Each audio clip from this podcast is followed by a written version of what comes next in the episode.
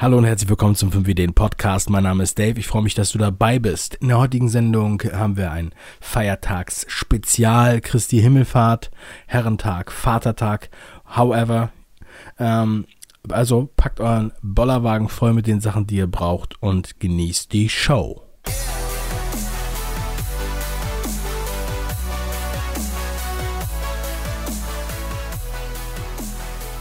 Ich dachte mir, heute thematisiere ich einfach mal den Vatertag, denn aus aktuellem Anlass ist das wieder großes Thema bei uns. Ich weiß nicht, der eine oder andere hat es schon mitbekommen, dass mein zweites Kind kurz bevorsteht. Also es könnte heute noch kommen.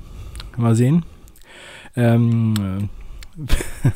weiß auch noch nicht, was es wird, weil ich das nicht wissen möchte. Bei meinem Sohn wusste ich das auch nicht. Ja, und dann dachte ich mir, okay, thematisiere ich mal den Vatertag. Ja, also viele Leute verbinden damit ja umherziehende, saufende Väter oder Männer mit Bollerwagen oder auch auf Fahrrädern, die dann so durch die Gegend fahren und trinken, bis sie es nicht mehr können. Und ich muss ganz ehrlich sagen, als wir ein Teenager waren, also ich weiß nicht, so gegen 16, 17, 18, irgendwie so in dem Dreh, da war ich jedes Jahr mit den Leuten auf dem Dorf, wo ich gewohnt habe, auf Vatertagstour. Natürlich war keiner von uns wirklich Vater zu der Zeit, aber wir sind dann losgefahren und haben dann einfach in der Sonne getrunken, sind dann, also es gab schon eine gute Tour, immer von Ort zu Ort, und dann waren wir an einem See, da konnte man ein Tretboot fahren und dann ist man weitergefahren und am Ende waren wir immer bei so einem Handballturnier. Ich muss sagen, dass ich das jetzt schon seit ewigen Jahren nicht mehr gemacht habe, also ja, über 10, 12 Jahre, 14 Jahre vielleicht sogar schon, und vor allem seitdem ich wirklich Vater bin, habe ich sowas auf jeden Fall nicht mehr gemacht und heute denke ich da auch so ein bisschen anders darüber. Also ich finde es einerseits schön, dass man einen Tag hat, wo man dann mal sich an seinen Vater erinnert, genauso wie den Muttertag, dass man die einfach nochmal ehrt, dass man da nochmal anruft und sagt, Mensch, so ein bisschen, ich finde es gut, was ihr macht oder so, dass man denen da so ein Feedback gibt.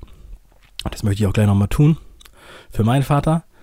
Aber andererseits finde ich es irgendwie seltsam, wenn man dann diesen Tag so nutzt, dass man halt nur mit Männern unterwegs ist und säuft. Ich denke, keiner von euch macht das, sonst würde er diesen Podcast wahrscheinlich nicht hören.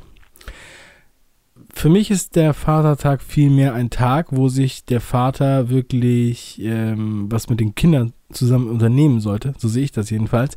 Und das ist meine Philosophie dabei, dass man da halt den freien Tag wirklich genießt und um Vater zu sein, weil wenn ich jetzt mit meinen Kumpels saufen gehe, dann kann ich ja kein Vater sein in dieser Weise. Und ich meine, sich mal zu betrinken, ja, das steht jedem frei, das kann man machen, ja, aber ich muss sagen, gerade am Vatertag mache ich das eigentlich nicht. Ja. Also wir machen heute hier ein Gartenfest, wir grillen und spielen mit den Kindern, wir sind also mein Sohn und noch ein paar andere Kinder sind da und es werden Hasen gefüttert, es wird mit Baggern gespielt und so weiter, Indianer gespielt, gemalt und solche Sachen gemacht. Und ich genieße das auch wirklich, hier den ganzen Tag wie so einen schönen Sonntag zu verbringen. Genauso machen wir das. Und in diesem Zusammenhang möchte ich auch gerne nochmal über meinen Vater sprechen. Wir hatten, wie vielleicht viele Jugendliche, schon auch ein schlechtes Verhältnis früher, bis ich sozusagen mich abgenabelt habe, und ja, danach, wir hatten immer auch Meinungsverschiedenheiten und er hat auch andere Vorstellungen von meinem Leben als ich. Ich weiß nicht, ob das jedem so geht, aber bei mir ist es halt so und ich kenne es halt auch nicht anders. Und ja, manchmal, da schalte ich auch sozusagen auf Durchzug und ignoriere das, was er mir sagt, und für mich ist das sozusagen der Inbegriff von zu viel Einmischung in das Leben der Kinder, was mein Vater bei mir machen wollte. Und daraus hat sich bei mir so ein Stück weit so eine Revolution oder so eine rebellische Natur entwickelt, könnte man sagen. Aber dennoch, ich wurde letztens im Interview gefragt, was für mich eine erfolgreiche Person ist. Und da habe ich lange gezögert, weil ich wollte jetzt nicht, ich habe natürlich von vielen erfolgreichen Personen gehört und hier und da und irgendwie fand ich es aber irgendwie blöd, einfach irgend so eine Person rauszusuchen, die, von der ich nur gelesen hatte oder die irgendwie so einen Erfolg verkörpert, aber die jeder nennt, ja, wie A oder B oder C und wegen seiner Erfindung, wegen seiner Muskeln, wegen seiner Kunst, wegen seines Gesangs oder was auch immer. Und ich nannte in dem Interview meinen Vater. Und deswegen auch heute. Und deshalb nochmal vielen Dank an meinen Vater. Der hat sich sehr viel engagiert für seine Familie, hat viel durchlebt und auch sehr viel Erfolg gehabt, obwohl er keinen geraden Weg gehabt hat. Ja, also wir stammen ja aus Ostberlin, einer der schönsten Städte in der ehemaligen DDR, mit der besten Ausgangsposition, sage ich mal so. Und da musste man halt auch schon sehr viel drehen und justieren, dass man da Privilegien hat, ja, um Sachen zu machen. Das hat mein Vater ganz gut hingekriegt. Dann sind wir 1989 ausgereist aus der DDR mit Ausreiseantrag, der nach 3 Jahren genehmigt wurde, und sind dann nach Hamburg gekommen. In Hamburg haben wir erstmal auf einem Parkplatz vom IKEA in Stellingen gewohnt, und zwar in Wohnwagen vom Deutschen Roten Kreuz. Und das war ein halbes Jahr, ja. Also, weil das waren ja dann Flüchtlinge, alle waren Flüchtlinge, die aus der DDR kamen, und die strömten dann in die alten Bundesländer, in die Städte.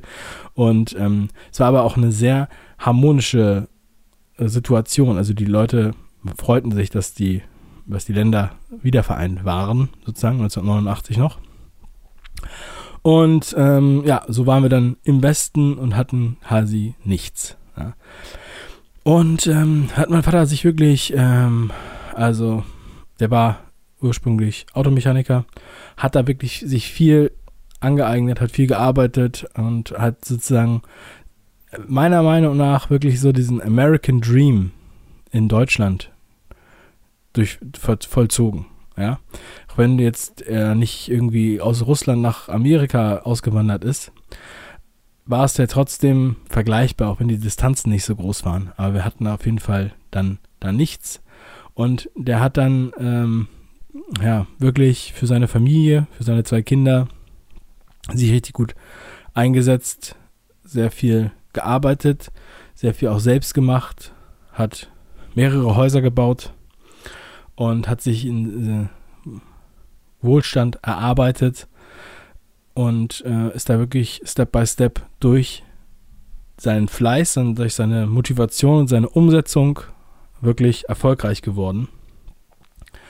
Obwohl er nie viel gelesen hat oder so, er ist auf jeden Fall andere Wege gegangen und ich werde diese Wege auch nicht gehen. Dennoch finde ich es vom Prinzip her sehr interessant und bin auch sehr stolz darauf, was er da geschafft hat.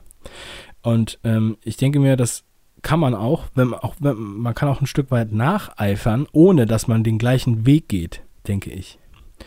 Und das ist wirklich sehr interessant, das zu sehen. Und wenn man dann sozusagen irgendwann diesen Wohlstand erreicht hat und den Zustand von heute sich anguckt, das große Haus, die mehreren Stockwerke, die mehreren Autos und im Pool oder irgendwie sowas, ja, dann kann man dass manchmal können es viele gar nicht glauben, woher das eigentlich kommt.